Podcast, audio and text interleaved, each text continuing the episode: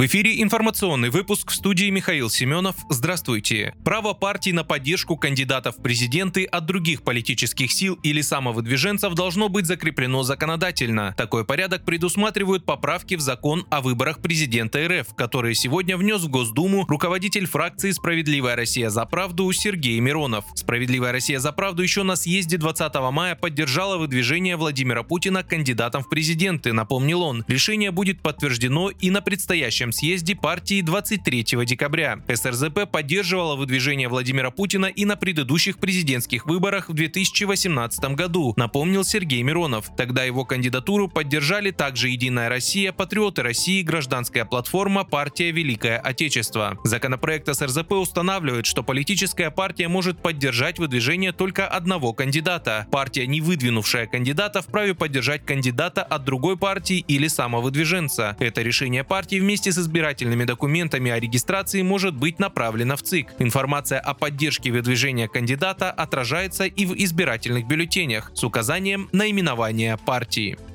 Правительство России концептуально одобрило обнуление пошлин на импортные яйца, передают известия со ссылкой на источник на рынке. Собеседник участвует в совещаниях Минпромторга и Минсельхоза по стабилизации цен на этот товар, уточняет издание. За счет этой меры власти стремятся сформировать на рынке достаточный объем предложения, отметил источник. По замыслу это должно способствовать снижению цен, сказал он. Информацию подтвердили газете в аппарате первого вице-премьера Андрея Белоусова, уточнив, что соответствующий протокол уже подписан. Предложение по обнулению пошлин также поддержала правительственная комиссия по тарифно-таможенному регулированию, добавили в аппарате вице-премьера.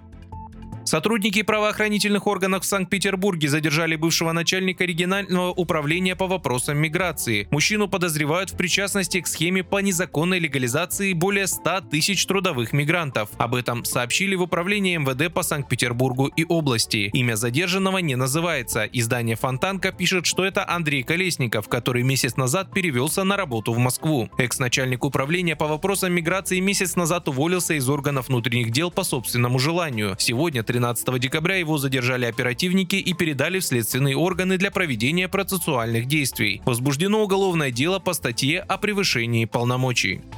Умные устройства Яндекса работают в штатном режиме после прошедшего сбоя, об этом заявили в пресс-службе компании. У некоторых пользователей возникали кратковременные трудности с управлением устройствами умного дома по Wi-Fi, уточнили в фирме. Вечером 12 декабря пользователи жаловались на неработоспособность умных лампочек, пультов и голосового помощника Алиса. По большей части проблемы возникали у жителей Москвы, однако были сообщения и из разных регионов России, а также Минска.